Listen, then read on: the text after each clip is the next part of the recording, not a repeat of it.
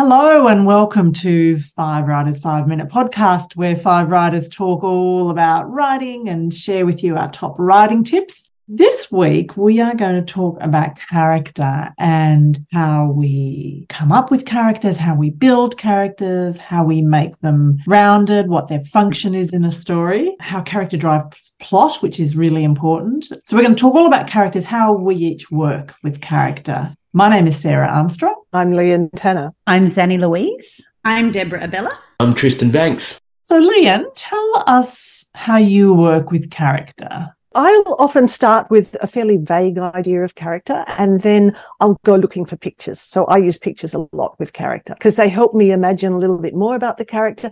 I don't care all that much about stuff like hair color or what mm-hmm. someone looks like unless say someone lives in a country where red hair is illegal, then yes. their red hair becomes really interesting. But I, I want to know the important things about them. I want to know the things that might get them into trouble. I want to know things like, is their heart open and generous or closed and frightened? Mm. Um, and which one of those two things would make the story more interesting? Beautiful. I want to know if they've got secrets because secrets always oh. make things more interesting. Yes. I really want to know what they're afraid of because if they're afraid of cats, at some point in the story, I am going to surround them with a hundred cats and see Excellent. what they do. so I'm kind of developing the story and developing the character at the same time. You know, I don't build this whole character before I start the story. Mm-hmm. The the character develops as the story develops. The two of them go together. To, mm-hmm. Mainly because I'm trying to find out what's the most interesting direction to go in. And a lot of your characters have tails too, Lee. And do you ever spend a lot of time thinking about what kind of tails they have? they absolutely do have tails. I like tails on characters. I've always wanted a tail.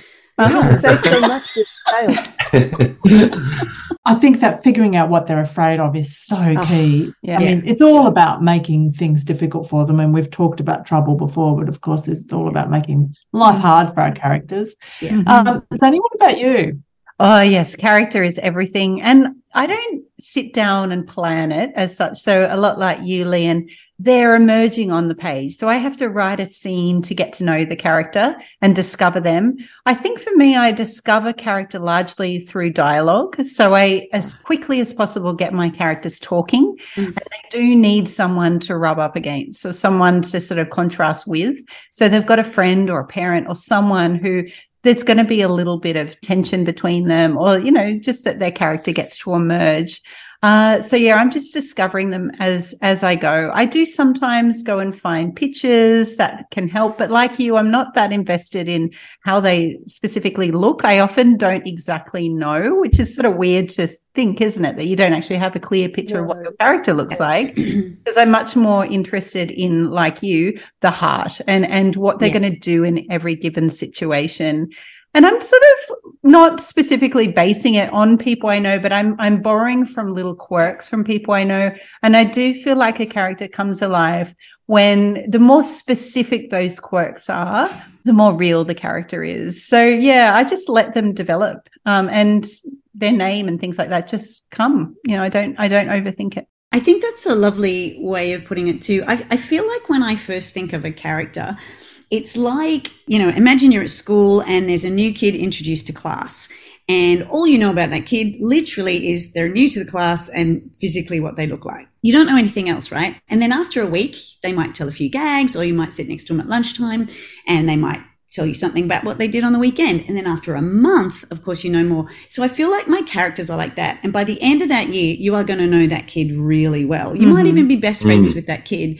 And I feel like characters yeah. like that for me, I try to get to know them as much as I can beforehand. And mm-hmm. exactly mm-hmm. like um, Lian and Danny said, what do they want?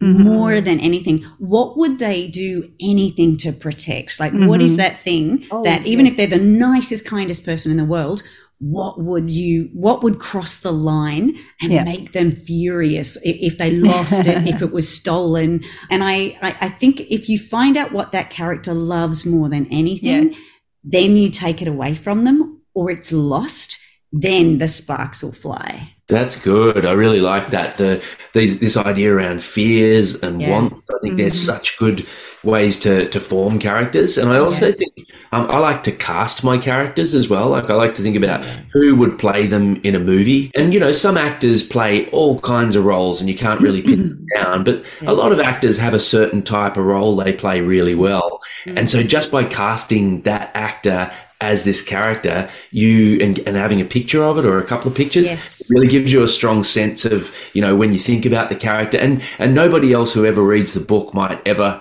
think that way or think of that particular actor, but you do, and that's all that matters. Yeah. So casting is important, mm. and I also mm. think sharing character or developing characters in action. So that thing of wants and that thing of conflicts. And in a first draft, I have a very, very paper thin idea of who my character is. They might just have a name, possibly, and that name might change throughout. And they might say one thing, and then another time they'll say something totally conflicting with that, and they're all over the place. But by about a third or fourth draft, I'm really starting to know who they are because they're revealing themselves in action by hmm. things that happen to them. Yep. They're saying things and doing things in reaction to that, and I find that that for me is the is the best way perhaps to reveal a character than perhaps to have a really too solid an idea and then to sort of inflict that on the reader. Yeah, I think Yeah. that's good to just be a little bit malleable.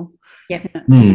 like Mm. like you i um my character is fairly thin in early drafts and and i'm okay with that now i don't sort of panic it's like i think Mm. it's okay i'll get to know them over time they'll get more rounded and the way i get to know them better is i'll often do character history sort of Mm. like on a separate Yes. notebook onto one side and often Mm. handwritten. I like I type my first drafts, but I'll often do a handwritten character history. And it's just I'll just answer free write to any old question like favorite birthday party, worst Yes. Christmas Nice. present, Yeah. Yeah. um, worst time I hurt myself, whatever it is. And I often do write that in the first person from Mm. the character's point of view, you know, Nice. I. And that really helps me get to know them. It's amazing how often I'll use those little snippets in the story Yes. eventually. Yeah. Uh, and the other thing I want to get clear early is like their voice, like what they sound like when they're talking, either to themselves in their head or out Yep. loud. So it's almost like I just do a bit of free writing, how I imagine they might write in their diary, for instance, or how I, how they talk to themselves about people around them, and Yep. that really helps me get to know them. That kind of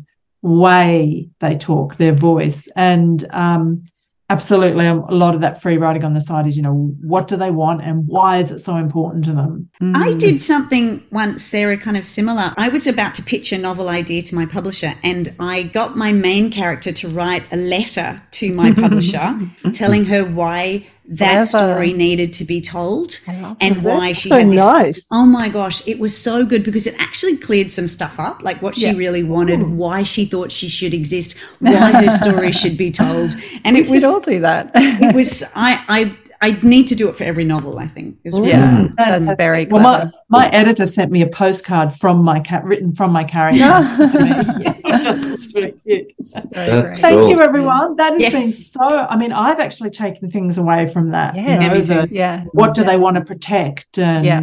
uh, there's so much in there. Yeah. I think for Yeah. building character because character is fundamental to Yes. story.